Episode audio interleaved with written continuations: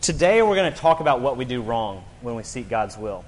And so, what we're going to do is we're kind of going to deconstruct some bad understanding of seeking God's will.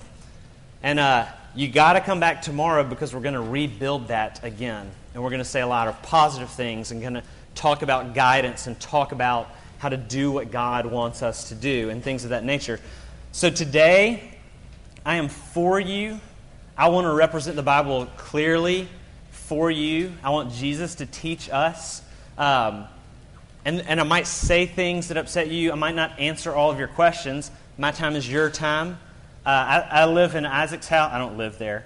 I'm temporarily housed in Isaac's house, which is right next to the promised land.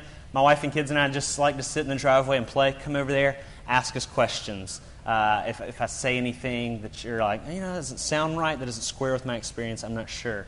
So please, please, please, my time is yours. Take advantage of that. That's really true of all the campus ministers here, but especially with regard to this seminar. Um, the reason I assume that y'all are here is because my blurb in there was awesome um, and sarcastic. I was the only person that took the sarcastic approach to blurbing his seminar. But um, no, the reason I assume y'all are here is because we're all making decisions. And making decisions is hard. And you have, a, especially right now, college is this time where these kind of really important decisions all kind of come to bear at the same moment. You're young, you're thinking about dating and marriage, even though you're not supposed to say you're thinking about marriage while you're dating because that gets people too serious too quickly. But you're thinking about those kind of decisions. You're thinking about your major, and you're thinking about your major with regard to your career. Every day, you're thinking about daily decisions about things, about where you're going to be involved on campus socially, who you're going to hang out with. And, and it just goes on and on. You're thinking about your roommate situations for next year. And these are all difficult decisions. They're gray. There's a lot of gray in life. There's some black and white issues. God's law is very clear on black and white issues, but then there are a lot of just gray things. Do I live with this person or this person? Do I choose this major or this major? And what we want to do, and the reason I assume you're here is because you're facing all those decisions. And we want guidance. And so my goal today is to talk about the way to not do that, the way to not seek guidance, the wrong ways to seek God's will, and tomorrow, the right way to seek God's will. And this is, this is my point in all of this. So if you get frustrated with me, remember this is actually what I'm aiming for. And this sounds simple, but it's actually hard to believe. If you are in Christ, if you're a believer here, if you're a non believer, you're kind of actually looking in on an in house conversation that I think is good for you to look in on. I'm glad you're here. If you're a believer, this is what I want to convince you of. Jesus likes you and He likes it when you do things you like. And I think a lot of times we actually don't believe it. He just really likes you. And He enjoys it when you do things that you like to do. It's what friends do. They enjoy it when their friends are happy. And that's, what, if nothing else, that's what I'm saying for the next two days.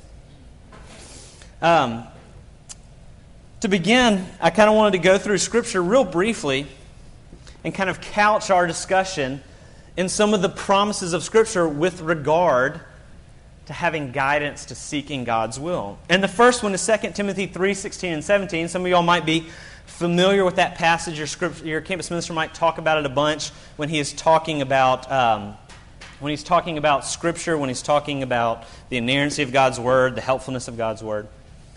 And those, those verses go like this All Scripture is breathed out by God and it's useful for teaching, it's useful for reproof, for correction, and training in righteousness.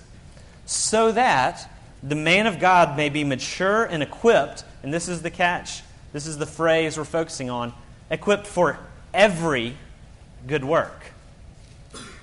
Equipped for every good work. God's word is sufficient to prepare you for every good thing you're supposed to do in life. That's God's promise. It's an explicit statement of how sufficient Scripture is. That everything you need for life and faith is in Scripture. James 1:5 is also a verse that a lot of times people cite when they're talking about seeking God's wisdom and seeking His will. And it says this If any of you lacks wisdom, let him ask God. And here's how He gives to you wisdom generously let him ask God, who gives generously to all, without reproach, and it will be given. This is James 1 5. If you lack wisdom, ask God. He will give it to you generously. He gives it to all who ask. And it's not, and it will probably be given. It might be given. It will be given. God will give you wisdom without fail. He is trustworthy. These are his promises. We can trust him. Proverbs 3 5 and 6 is another verse people often look at when they're talking about counsel, about guidance, about seeking God's will. It's a great one. It's the first verse I taught my children to memorize. Trust in the Lord with all your heart and lean not on your own understanding, and in all your ways acknowledge Him, and He will make your paths straight. Trust God. Lean not on your understanding, which tells us a little bit about what trust is. Part of trust is remembering you don't know everything. And He's going to make your paths straight. Lastly, Psalm 32 8. I will instruct you and I will teach you. Not I might instruct you or I possibly could teach you. I will instruct you and teach you in the way that you should go. I will counsel you with my eye upon you. Those are the promises of God's Scripture. That's just a summary. There's certainly more than that. And, and to kind of give you the way these have been distilled into theological statements, the Belgic Confession, one of the Reformed confessions, says this in Article 7. It starts off this way it says, We believe that the Holy Scriptures fully contain the will of God fully. You're catching that word, encompassing everything. The full will of God is contained in the Bible. The full will of God for your life. The Westminster Confession, paragraph 6, chapter 1. The whole counsel of God, not most of it, but the whole counsel of God concerning all things, not some of the things, not most of the things, but all of the things that are necessary for His own glory, that are necessary for man's salvation, that are necessary for faith and for life, is either expressly set down in Scripture or by good and necessary consequence may be deduced from Scripture. Another way of saying that is it's either very explicit in Scripture or it's implicit in Scripture. Point being, the whole counsel of God for all things necessary for His glory, your salvation, for faith, and for life is all set down in Scripture. God promises to prepare you for every good work, to give you wisdom without fail when you ask, to make your path straight, and to teach you in the way that you should go. And theologians have summarized it to say the Bible contains the full will of God, His whole counsel concerning all things, whether found explicitly or implicitly in Scripture. I hope you're catching the superlatives of all of those statements because they're lofty promises. And they're assuring promises if they're true, and that's what we want to explore for the next two days. Are they true? Can we really trust God? So, in light of those promises, we're asking the question how do we discern the will of God if it's all set down in Scripture? That's our question for the next two days. And to kind of introduce the problem, I want to tell you two brief stories about friends of mine who sought the will of God in different ways that maybe are indicative of different ways you've sought the will of God. The first one um, is a guy named Harris from several years ago when I was involved in another campus ministry. He was the music leader there. Uh, he, did not come from wealth. He couldn't just buy a Taylor guitar on eBay anytime he wanted. But he wanted a new guitar. His old guitar was wearing out. I don't know anything about guitars. I know guitars wear out. They seem like they go forever. But he needed a new guitar. He prayed, which is good and appropriate, to God, and he just thought, I really want this guitar, but I don't have any way to pay for it, right? So there's some, some providential circumstances that inhibit him from paying for it. So he prays and prays and prays, and he gets a credit card application in the mail, right? Where you get this guaranteed credit line you know, $1,000 for the Platinum Plus card, whatever it is, and he thinks, this is it. This is the way God wants me to buy a guitar. So he goes and talks to his campus minister and his, brings that to his campus minister. I've been praying for a guitar. I have no way to pay for it, and God put a credit card application in my mailbox. Because nobody just randomly gets a credit card application in their mailbox, right? Goes and talks to the campus minister, and the campus minister says, Harris, how much do you owe in your current credit card? He says, Well, I'm still paying it off. He owes about $1,500. He says, Harris, it is actually sin for you to go and buy something you can't pay for, to incur a debt that you have no means for paying for. This is a scriptural principle. You can't do it. This is not God speaking. He's distraught. He's torn up about it. He's struggling about it. Walks away from that conversation, goes and sits on a bench in the quad at the campus, and just, he's going to pray his heart out. Pray his heart out. So he pray, puts his head down and he prays, Jesus, I want this guitar. I want it for leading worship, right? Good reasons, all this kind of stuff. Please provide for me. Tell me you want this guitar for me. And so he's praying on the bench, hands in his forehead like this, and he's uh, just praying, praying, praying. And he opens his eyes, and there's a guitar pick on the ground between his feet. Boom, right? Sign from God. Goes into debt, buys the guitar. Second story a friend of mine at a Christian camp, a co ed Christian camp.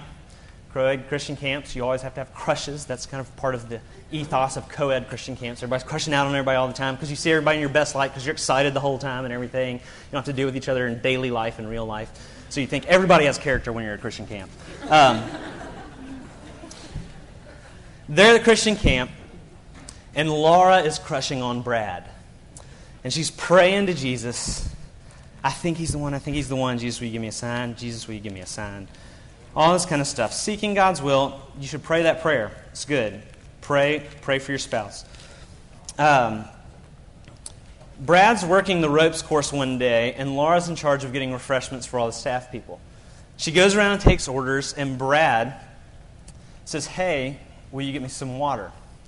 And she thought, okay, you know, it's, you know, she wanted to do something thoughtful for him. So she went and got all the refreshments, and everybody knew he was like, Brad was one of these milk guys, you know, that drink whole milk and is all self righteous about it, and everybody talks about it and jokes about it all the time. And uh, she thought, you know, here's a flirtatious way to kind of say, hey, I know you, you know, just kind of throw something out there. So she pours him a tall, cold glass of milk and brings it out to him. And he's so excited. He's like, I just want water, but you gave me milk. I love milk. You know, they got to flirt and everything. And she was so excited about it. That night, this is her quiet time verse, no lie. Judges 4:18. And Jael came out to meet Sisera and said to him, Turn aside, my lord, turn aside to me, do not be afraid. So he turned aside to her into the tent, and she covered him with a rug. And he said to her, Please give me a little water to drink, for I am thirsty. So she opened a skin of milk and gave him a drink and covered him. I mean, how is that not the Word of God, right? How is it not abundantly clear now that Laura and Brad will marry? That's literally where she stopped reading. Let me read for you the next two verses. And he said to her, I mean, she's like weeping right now because God has spoken so clearly to her. You know? I mean, uh, Verse 21 And he said to her, Stand at the opening of the tent, and if any man comes in and asks you, Is anyone here? say no. Verse 20, uh, that's verse 20. Verse 21. But Jael, the wife of Heber, took a tent peg and took a hammer in her hand. Then she went softly to him and drove the peg into his temple until it went down into the ground while he was lying fast asleep from weariness.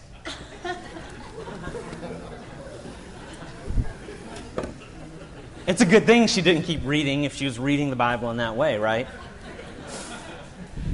They never went out on a single date, if you're wondering. But at that moment, she was utterly convinced that God had revealed his will to her. Laura didn't marry Brad. Harris went into sin when he went into debt. And if those aren't indicators of the will of God, what is the will of God for us? And how do we learn it? And here's an interesting fact um, I have four books that I'll recommend actually at the end of today um, that I think y'all would enjoy. But from one of the books, from Bruce Waltke's book on finding the will of God, 80% of the ancient Near Eastern texts that archaeologists dig up deal with divining or seeking the will of pagan gods. 80% of the texts are always about figuring out the will of gods through different pagan rituals and all that kind of stuff. There are essentially no Christian books dealing with that until the 1950s. Christianity is the only religion that doesn't have ancient texts with regard to that, and they don't even show up until about 60 years ago, period. And so the question really is if all the ancient religions were obsessed with divining the will of their deity, of their gods, finding out the future, why is it actually not until the last 50 years that Christians started doing that? Or another way of saying it, why is it for the bulk of human history, Christians were never obsessed with this? The way we think about, and this is actually Waltke's argument, and the title of the book is Finding the Will of God, a Pagan Notion. The way we think about and seek God's will, a lot of the times, not all the times, a lot of the times, actually has more in common with pagan witchcraft rituals than it does with biblical Christianity. I know those sound like strong words, but actually mean them. And oftentimes, the reason that we actually pursue it those ways has more to do with the fact that we're actually perfectionists and control freaks and actually don't trust Jesus to take care of us and, which is another way of saying unbelief. We don't think God has done or said enough. We don't believe Scripture when it says it can prepare us for every good work, that the whole counsel of God concerning all things we need is there. We don't think God's said enough. We're disappointed. So, literally, what has happened in the last 50 years, and to a large degree, is we've actually co opted practices from witchcraft. Yes, I said witchcraft and from paganism and use those, we baptize them with some Christian words, and we use those to seek out the will of God. Here's actually my thesis argument for today Harry Potter is not, is what, is not what is bringing witchcraft into the church. Read Harry Potter, it's wonderful. What's bringing witchcraft in the church? I know you're thinking I'm using strong language. I actually mean it, but I'm not trying to be over the top. What's bringing witchcraft in the church is actually the way we think about and talk about God's will a lot of the times the language that kind uh, of, essentially what we think is God dropped the ball. He didn't give me everything I needed, right? So I've got to do some stuff to get Him to tell me what I'm supposed to do. Okay, that's a dumbed down way of describing paganism and witchcraft. Do some stuff so that the gods will tell you what to do. You initiate their response by doing some things, rattling some bones, shaking some sticks, and then they'll tell you what to do. The kind of language that permeates a lot of this Again, this is just the language that's popular, this kind of thinking is people, are you experiencing God's best for you right now? Right? You haven't found out what His will is, so you're not experiencing His best for you right now, which is in contradiction to Scripture. If you're a Christian, you actually believe or not experiencing God's best for you right now. But a lot of times this will language descends into that. Are you experiencing God's best for you right now? Let me show you how. Another other kind of language is are you at the center of God's will? Here's the center. Where are you? How far out are you? How can you get into God's will? And what I want to do on your outline and go into verse 3 is kind of answer that question why are we so desperate to find God's will for our life? And to begin to do it, I want to look at some of the ways that we can oftentimes go about doing it. And the first one, much like our friends Laura and Brad, and much like Harris, we look for signs.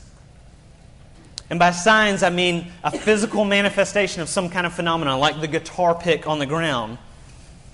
And seeing that or experiencing that physical manifestation of something, it acts as God's clear, objective direction for a decision.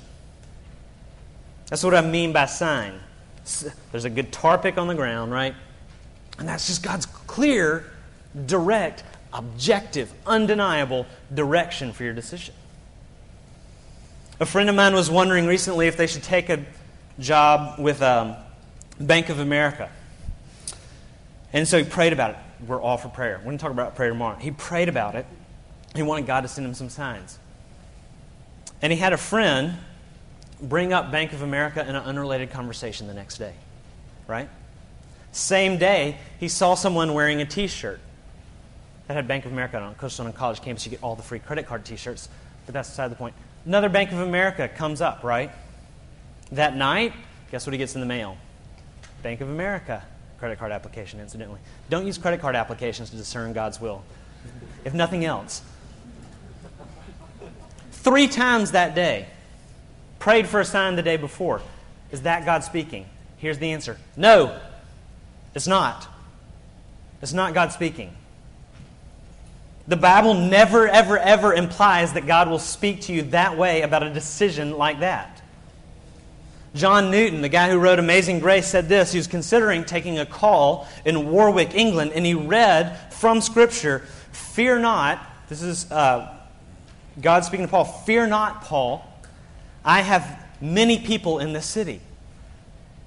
And John Newton thought, well, that's it. I'm supposed to go to Warwick. This is God saying, Fear not, John Newton.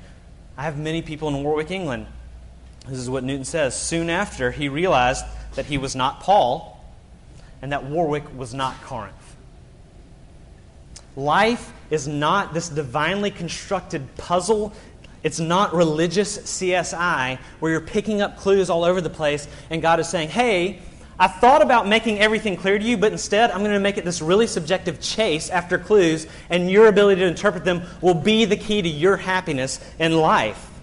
We treat God's will like we're playing Clue or like we're watching CSI, and we have to piece together, and then we just declare certain things signs. We get a credit card application in the mail and think, I'm supposed to go in debt for Jesus, or I'm supposed to work at Bank of America. Nothing in Scripture supports that. And in Scripture, actually, the need for a sign is a mark of immaturity, and Jesus actually even calls it evil. Mark 8:12, he sighed deeply in his spirit. Why does this generation seek a sign? Truly I say to you, you know what? No sign's going to be given. Luke 11, 22, when the crowds are increasing, he began to say, This generation is an evil generation. It seeks for a sign. Do you see how Jesus thinks about needing signs?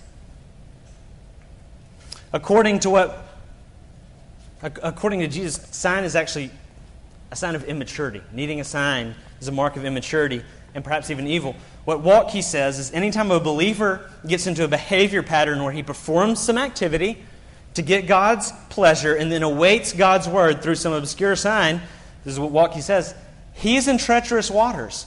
Christians who use their Bibles like a magic book, letting it fall up into a page and randomly pointing to a verse, come dangerously close to idol worship. And those who use a promise book with various scripture verses written on cards that are pulled out at random to speak to the need of the moment behave like those involved in paganism. We should stay away from that sort of divination. We are no longer pagans. We should have nothing to do with these pagan behaviors. In the New Testament, they are admonished. They're, Jesus literally sighs deeply because they ask for signs.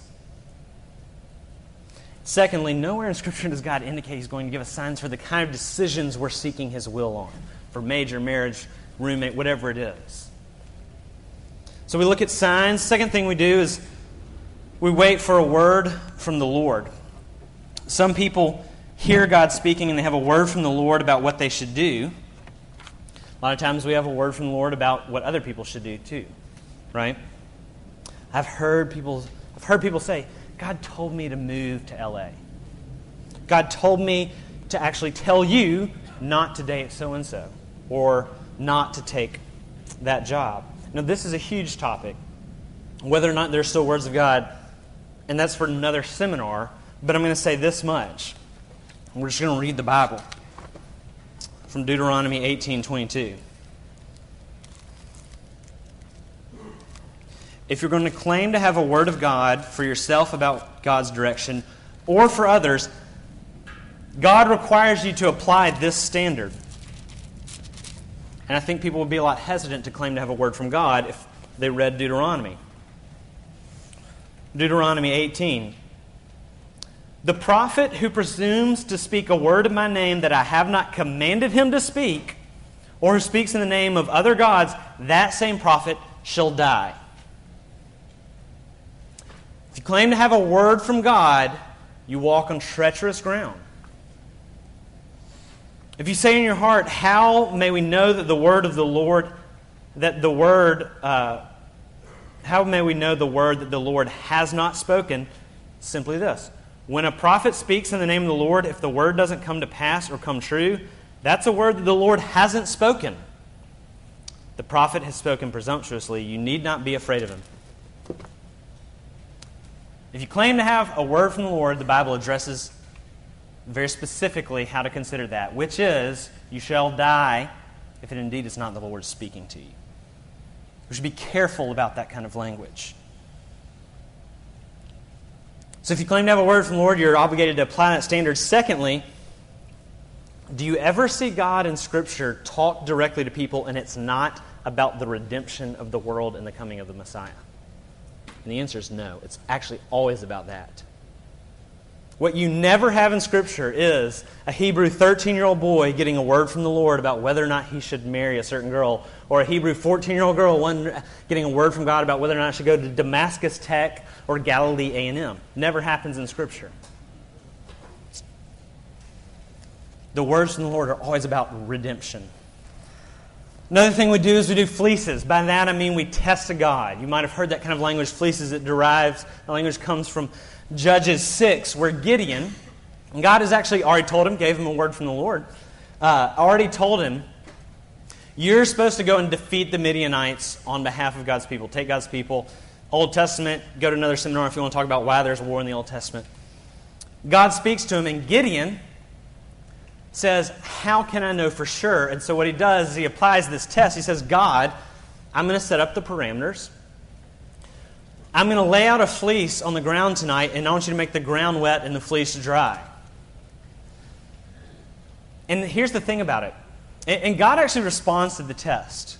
And then Gideon tests him again, and God responds to the test. Here's the thing about it. When Gideon's doing it, Gideon is asking in the process, in Judges 6, he's saying, God, please don't be angry when I do this.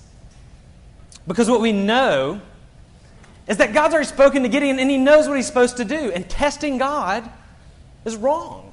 And Gideon knows it when he's doing it. So if you're feeling like testing God, at least pray the prayer of Gideon, which is, Dear Jesus, please don't be angry for me doing exactly what you don't want me to do. Deuteronomy 6:16, 6, you shall not put the Lord your God to the test. This happens in our lives. I've done this before. I'll do Young Life if I see a Young Life t shirt today, right? You kind of say that in your mind in your quiet time in the morning. I'll go to the lake with these people if they call me by 4 o'clock today. That's laying out a fleece. That's saying, God, here's the parameters. I set up the requirements. I'm going to wait on you to respond, and I'm going to read that test for your guidance. Here's the other one peace, right? Number four, peace impulses, inner promptings. That warm, fuzzy thing that we look to, right? I'll go on a mission trip if I, if I receive a peace about it, you know? And, and I don't have a peace about it, so I'm not going to go. Do you know how many times in the Bible that God says your peace, your internal psychological and emotional comfort should be your guide and umpire for decisions in life? Never. That's how many times in the Bible God recommends that. And verses that get misused are verses like Colossians 3:15. Let the peace of Christ rule in your hearts to which you indeed you are called in one body and be thankful, saying, here's how you figure out what's right. Let the peace of Christ rule in your hearts. That's not reading the Bible well. Paul is addressing the church at Colossae, and he's talking about relational peace among the people there. He's not talking about internal psychological warm fuzzy. He's saying, y'all got to get along with each other. Philippians 4 7. And the peace of God, which surpasses all understanding, will guard your hearts and your minds in Christ Jesus. The peace of God, which surpasses all understanding, is not psychological warm fuzzy. The peace of God, which surpasses all understanding, is that the divine God no longer has animosity toward us. It's relational peace between us and Him. That's what blows our minds. It's referring to the reconciliation between us and God. Those are not verses to justify, I have a peace about it theology. And in fact, living by faith actually is often the opposite. You can't read the scripture, you can't read Jesus in the Garden of Gethsemane and think he had peace about going to the cross. He's sweating blood because he has so little peace about it. He's literally saying, I don't even understand this moment in Scripture. It's the most confusing moment to me. The second person of the Trinity is telling the first person of the Trinity, I don't want to do what you want me to do. No peace. You're holier than Jesus if you have peace all the time. Paul in Philippians actually says, Ministry is so hard that a lot of times I just wish I could die and go to heaven. Does that sound like somebody who went into ministry because he had a peace about it? Abraham was called to sacrifice his son Isaac. If you have a peace about that, you're kind of sick. One of the main reasons that there's this kind of guilt inducing are you experiencing God's best for you right now? Do you have a peace about it? One of the reasons this is so permeated American Christianity is because we think God's best means that we're going to be happy all the time. And you can't read the Bible, and you especially can't read the Psalms and not think that the Christian life has extensive, deep sorrow. Because you know what happens in this world to everyone? Death takes everyone, and that's wrong. And that's not peaceful. And that's not wonderful. In this world, everyone is sexually broken. Every single one of our families, even though we wear nice clothes and convince everybody otherwise on Sunday, is messed up. In this world, there's a tiny portion of the population that's grossly overweight, and there's a huge portion of the global population that doesn't know if they're going to eat next week. You just can't have a peace about everything in this world as the situation stands right now globally. You can't turn on local news, right? And have a peace about anything. We shouldn't be at peace about what's going on in this world. Our joy and our peace is not in whether or not we had enough quiet times for Jesus to get us into the right sorority. Our joy is in work, in the work of Jesus at the cross, the providences of God right now as He pries our idols out of our hands because we love them so much. And when God is prying idols out of our hand, you know what it feels like? It doesn't feel like peace. It feels like death because our idols are the things that we're holding on to for life. When God is working most powerfully in your life, it's going to feel like death. It's not going to be peaceful. Our joy and our peace, which is experienced sometimes in this life and oftentimes, is in this it's in the anticipation of the resurrection, it's in the anticipation of the Lamb's feast. That's our joy. That's our peace. In the meantime, this world is hard. It's just really hard. And we grieve now because it takes death to get to the resurrection. That's not fun. And in the meantime, we, we do live in light of Romans 8:28 that even though it is hard, God is working all things together for the good of those who love him, for those who are called according to his purpose. If you're, gonna, if you're into this Christianity thing, peace is often not going to be a part of your life. It's going to be hard. Sweetest moments of peace probably come during communion and good preaching because those are the moments when for a second you think about the resurrection, that everything's going to be made new again. Don't use peace theology for deciding the will of God. Lastly, and this one's a little bit trickier, providence reading. What I mean by that is God has ordered all the events of creation, and that's called His providence. And sometimes we get in the business of trying to interpret His providence and then kind of predict the future. And we put our subjective, individualistic interpretation on par with Scripture then. And this is what I mean by it something like this your old laptop is slowing down, right, because you bought a PC and that was a horrible mistake. And uh, your distant uncle dies and you get $2,000, right? With $2,000, you can get a MacBook, right? You can finally be happy. MacBook is like the Lamb's Feast breaking into this world. Um, I'm just kidding. That's heresy. That was a joke. Um, your laptop's slowing down, you can't work with it, schoolwork's difficult, you're getting viruses all the time. Distant uncle dies, $2,000 in your bank account you never saw coming. Does that mean God is telling you, hey, you're supposed to get a, a new laptop? The answer is, I don't know. There are a lot of other things you can do with $2,000 that would be good, just as good as buying a new laptop. There are a lot of other things you can do with $2,000 that would be a lot better than buying a new laptop. You know what I'm saying? There are circumstances in your life, and God shapes them. And God is sovereign, and they are His providences. But your interpretation of those providences are not necessarily the will of God. Here's one that I actually see often, because this one's hard. Someone, you're supposed to have an important conversation. You need to have maybe potentially a, a, a conversation that's going to involve conflict or confrontation, right? With somebody, your roommate, whatever it is, friend. And y'all's schedules can never meet. Because for a moment you're like, I know I'm supposed to do this. I know to be a friend is to address this person. So I'm going to call them, try to get coffee with them tomorrow. They can't get coffee with you tomorrow. They have midterm, right? All right, can we get coffee on Thursday night? Well, they can't then because they have a function to go to, right? Is that God saying you're not supposed to have this conversation? No, of course not. Just because it's difficult to schedule a time for a difficult conversation is not God saying, well, you know, I don't want you to do that. God's, no, let me be clear. God's providences do shape the circumstances of our life. But our personal, subjective in, uh, interpretation of it is not necessarily the will of God for our life. The kind of like, oh, this and this and this, so it must mean I'm supposed to do this. No, not necessarily. And actually, to declare your subjective interpretation of the events in your life as, well, then this is the will of God for me. To say, this is the undeniable will of God. And then all of a sudden you bind your conscience, right? And you bind everyone else's conscience. To do that is actually sin, according to Scripture. To say something is God's will and make other people feel guilty when, in fact, God never declared it to be His will. It's actually sin.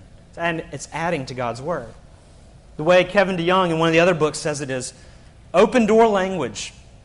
Don't assume that the relative ease or difficulty of a situation is God's way of telling you to do one thing or another. Can God opens door for, open doors for you to do good and necessary things? Yes, He can and He does, and we should give thanks. Are there a lot of things in life that actually require difficulty, pain, and perseverance? Yes, absolutely. Sometimes you need to run into a closed door a lot before it opens. And what we're supposed to do is actually do what Paul does in scripture and what James recommends to us in James 4:15. Paul makes plans.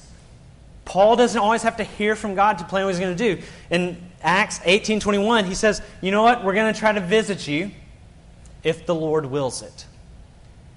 1 Corinthians 4:19, I wanted to visit again if the Lord wills it. James 4:15, don't say we're definitely going to do this tomorrow, we're definitely going to do that tomorrow. Say we're going to try to do this tomorrow if the Lord wills it. And see what they're not saying is they're not saying if the Lord providentially comes out and speaks to me in a burning bush and says I'm supposed to go to Corinth. What they're saying is, you know what? I'm going to do what seems good unless something gets in my way. That's what they're saying. And this is the good news about God being sovereign, about all of God's providential care governing all of creation at all times. The Lord won't fail to stop you. He won't fail to stop you. If you're going somewhere and He doesn't want you there, guess what? You can never, ever, ever get there. We have a story in Scripture about it. He told Jonah, Go to Nineveh and preach. Jonah said, No, I'm going to go to Tarshish. Guess what God did? He sent a huge fish to swallow him and swim him back to the seashore and spit him out. If you're supposed to go to LA, but you're trying to go to Chicago, guess what? You'll never get there. It's impossible. Try. Seriously, try. You can't do it. You're not more powerful than God's providential care. It's actually arrogant for us to think that, like, well, God wants me in LA, but I want to go here, so I'm going to go here. You can't thwart God's will. If God doesn't want you to do something, you won't do it at all. It's not that He puts up a small stop sign. It's like, oh, I hope they see it when they're zooming past on the life on the highway of life. No, no, no. You just can't do it. Will Spokes was supposed to be here this week to teach the Bible seminar. He's not here. He said, this is what he said months ago. You know, what I'm going to go teach this seminar if the Lord wills it. He planned for it, he prepared for it. Guess what? God didn't want him here. Guess what? He's not here. He had every intention of being here. God didn't let him come. This is confession if there are Carolina people here. They already know this about me. For like five years of my life before I got called to Carolina, I wanted to do RUF at Alabama because I have idolatry and there's all kinds of issues there and I need counseling, but it's another conversation. I wanted to do RUF at Alabama. I grew up in Birmingham. My whole support base is in Alabama. Get this my dad is in charge of hiring the campus minister at Alabama. Prayed for five years to go to Alabama. Guess where I am? Guess where God wants me? South Carolina. I couldn't get there. I tried as hard as I could for years. I love South Carolina now. That's no slight to the students. Actually, if Alabama opened up tomorrow, I probably wouldn't even go. But don't make me make that decision.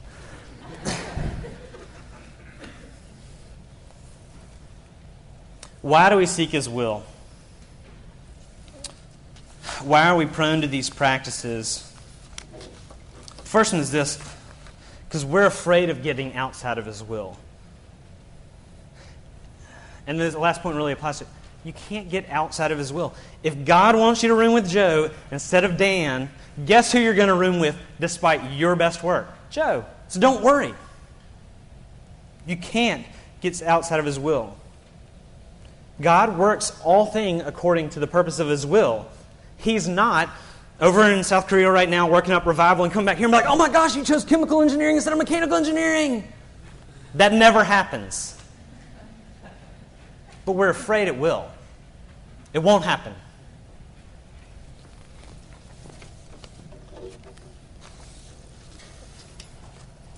To say that going to Northwest, ah, I chose Northwestern, I feel like is a mistake now, and I'm supposed to go to Purdue. To say that you are out of God's will because you chose Northwestern over Purdue is actually to say Jesus had to die for my choice to go to Northwestern. He didn't have to die for that. When you say it was out of God's will, what you're saying is Jesus had to pay the price for my college decision. He didn't. He paid the price for a lot of things more important than that, but that ain't one of them. Another reason we do it is because we're scared of not being happy and not being fulfilled. We have this plan B fear, right? Sometimes we act as if there's kind of God's best for us, and if, if I don't do anything right, if I don't read the signs well, if I don't lay out the fleeces, then I'm going to get like his plan B. I'm going to get his junior varsity spouse for me. So I got to read everything right. Right? That's completely in contradiction to Scripture. If you are in Christ, this is what Jesus has to say to you. Don't be anxious about your life, about what you'll eat, about what you'll drink, about your body, what you will put on. Life is more than food, it's more than clothing. Look at the birds of the air. This is what he tells you now if you're worried about getting his plan B. Look at the birds of the air. They don't sow, they don't reap, they don't gather into barns, and yet our Heavenly Father feeds them. Are you not more valuable than they? Which of you, by being anxious, can add a single hour to his life? Why are you so anxious about clothing? Consider the lilies of the field, how they grow. They don't toil and they don't spin. Yet I tell you, even Solomon in all of his glory was not arrayed like one of these. If God clothes the grass of the field, which today is alive and tomorrow is thrown in the oven, will he not much more clothe you, O you of little faith? Don't be anxious about anything, saying, What shall we eat? What shall we drink? What shall we wear? The Gentiles seek after these things, but your Heavenly Father knows you need them all. Romans 8 32. This is actually really the background of everything we're saying. He who did not spare his own perfect divine Son, but gave him up for us all, how will he not also with him give us graciously all things? Nowhere in the Bible is there. If you read the signs right, I got some good stuff in store, but if you don't, you get plan B. And I've got to be honest, it's not going to be as much fun. He bought you with the price of his son. What do you do with the things that cost you the most? You give them your best.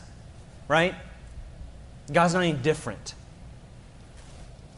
And it's precisely fear and anxiety Jesus is addressing in Matthew 6 it's not going to be okay. That might not be okay. And Jesus is saying, like, look at the flowers. And they're going to be gone tomorrow. How much more will I take care of you? We're afraid of not being happy. We're also afraid of this is one, this is like a heart searching one. We're afraid of not, uh, we're actually afraid of taking responsibility for ourselves. And this is where I think some of that peace language kind of seeps into our decisions.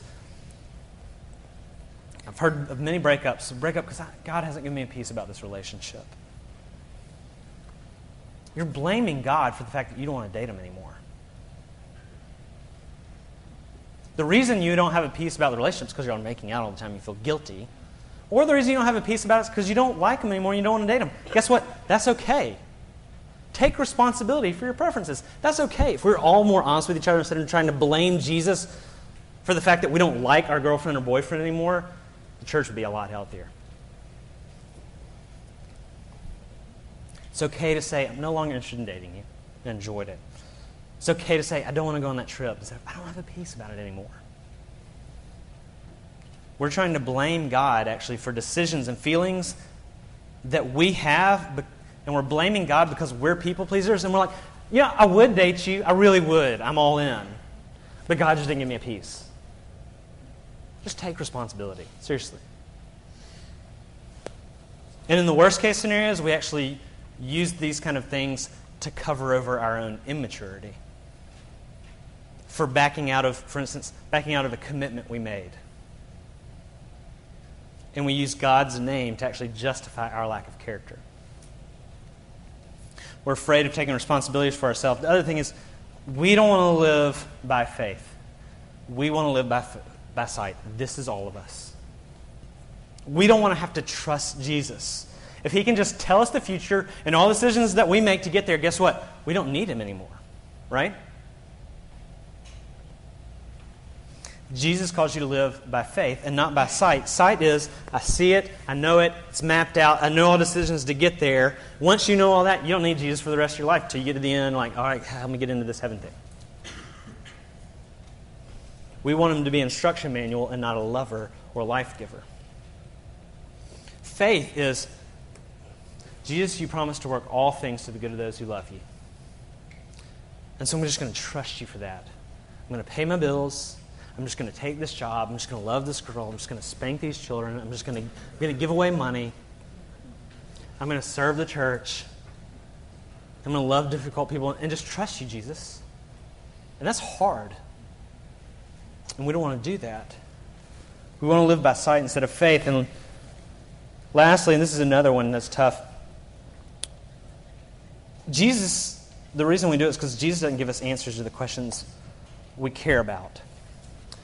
What actually is interesting is our prayers, in, in, some sense, we should be praying all the time. I don't want to say that, but Jesus cares about your character and not your paycheck. Jesus is in the business of developing your character. Jesus is in the business of saving souls. He doesn't care. This is really true. He doesn't care if you're a lawyer or a mechanic. That's not what he's in the business of working on in your life. And yet, we're discontent because that's what he's working on, and we want him to tell us which job to take. There's a sense in which our idols are revealed there, right? Okay, Jesus, salvation, redemption, Bible, Word of God, Holy Spirit, Lamb, yada, yada, yada. But here's what I need you to really deal with.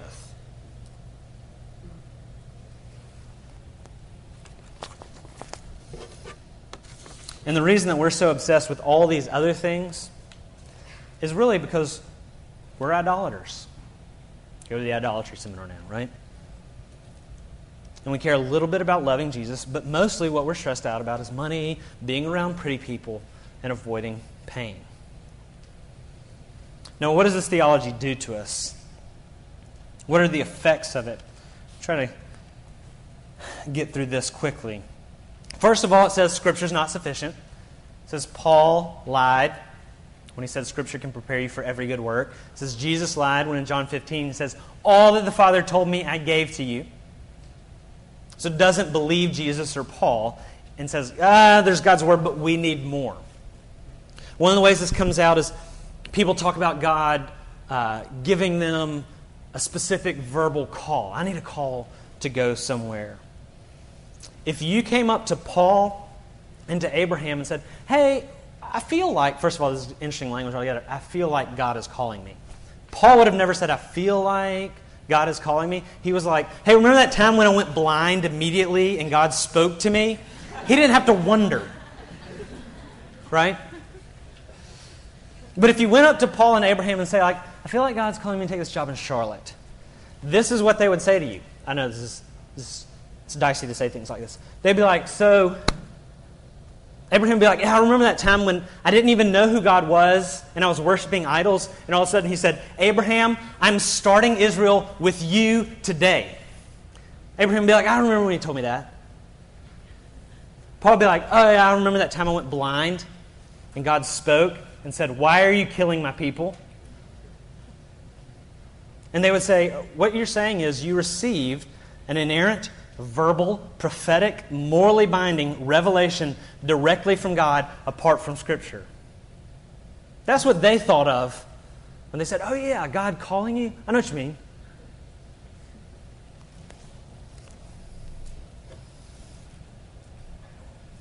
Anthony Bradley, a friend of mine, says this the Bible doesn't generally use the word calling to justify everyday choices or big life decisions. There are few notable exceptions for a few biblical characters. The Bible, however, does not generally use the word calling in terms of vocations, college attendance, numbering children, whom to marry, house purchases, which city or neighborhood to live in, and so on.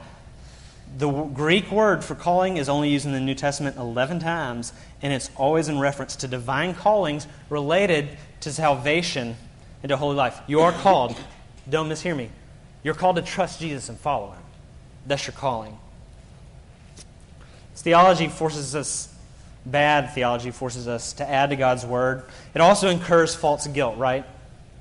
Friends tell you, I feel like God's telling me you shouldn't date him. I feel like God's telling me you shouldn't be involved there. All of a sudden, you're guilty. If God spoke it, you actually are guilty. But that's false guilt because guess what? I don't think God told them you shouldn't go to this church over that church. People are taking their opinions, which are good, and you should consider people's opinions, and they're calling them the Word of God.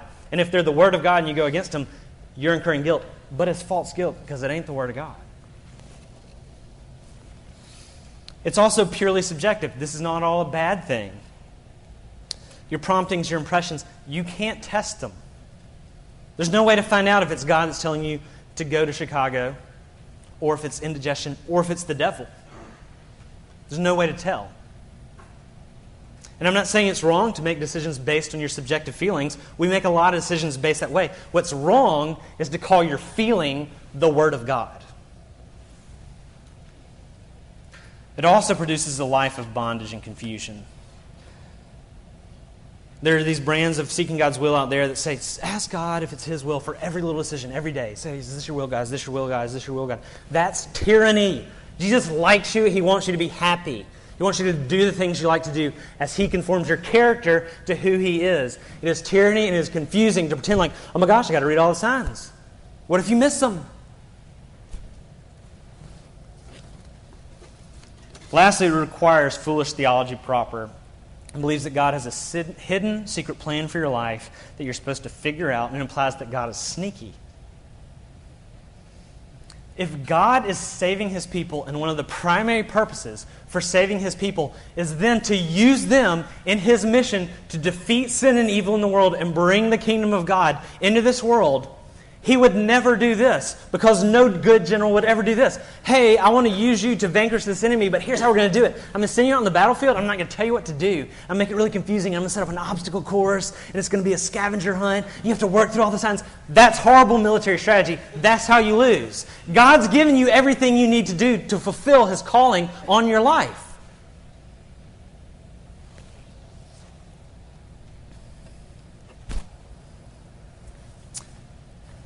I'm not going to go through all the points, the next one, how God's will sought in the Bible. I'll do them briefly.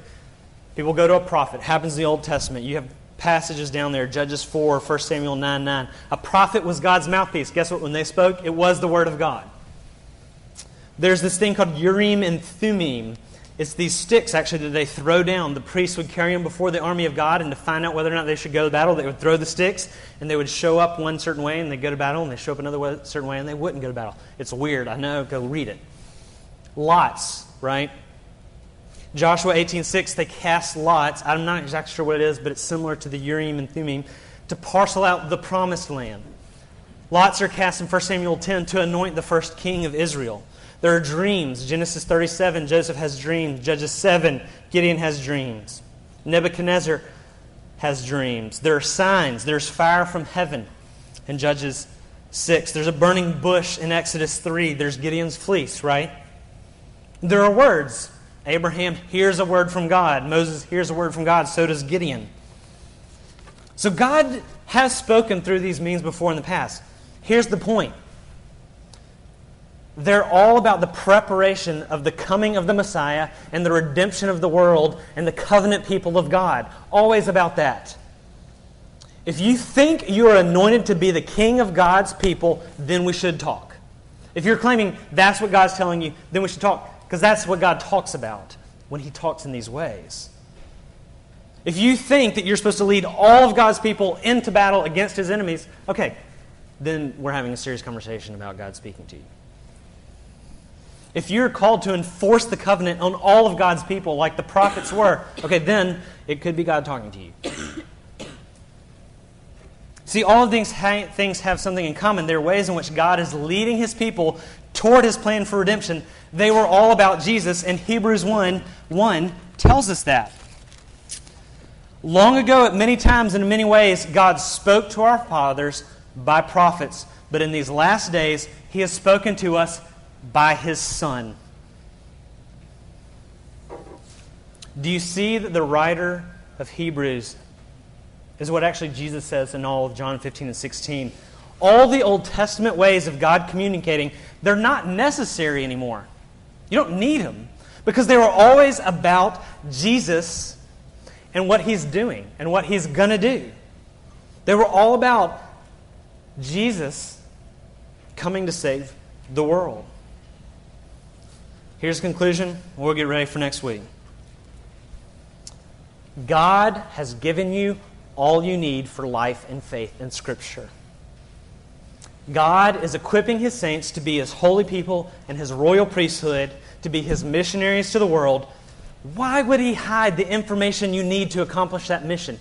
He doesn't. He doesn't.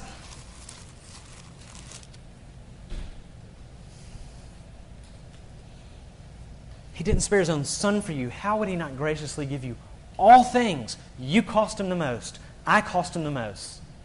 Why would he then hold back what we need to continue to live in him? So, what's our response to this? This is it repent. Repent of being a control freak and a perfectionist and living in fear.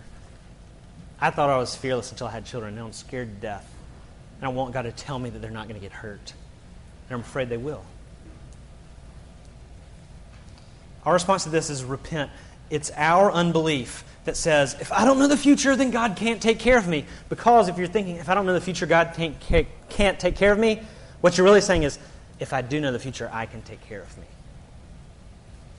And God, by not telling us every little decision, is actually teaching us to trust Him. Sometimes with my girls, I take them to the doctor's office, and sometimes I take them to get ice cream. And sometimes I don't tell them where I'm going to take them because the point is not, I don't want you to come with me because I'm going to ice cream. I want you to come with me because you trust me. And a lot of times that's what God's doing. He's not telling you because He's saying, like, listen, just walk with me and trust me. I don't want you to come because you see the thing I'm dangling out here. Just come with me.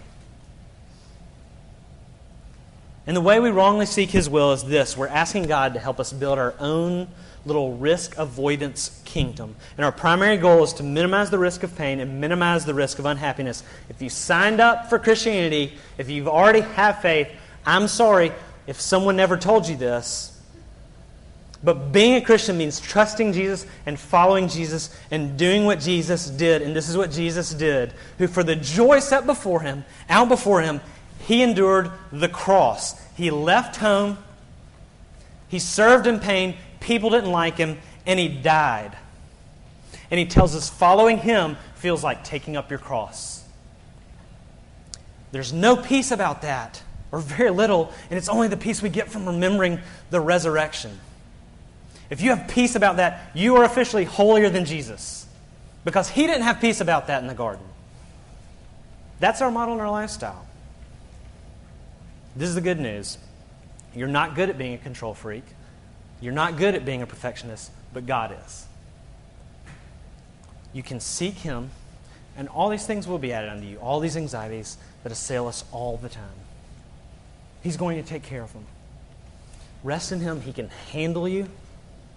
Bring your fears and bring your insecurities and bring your unbelief and bring them to Him and lay them at His feet and see that at the cross, He paid everything to ransom you to Himself. It cost Him everything to buy you. Do you really think that He is not then going to give you all His best for you all the time? All the time.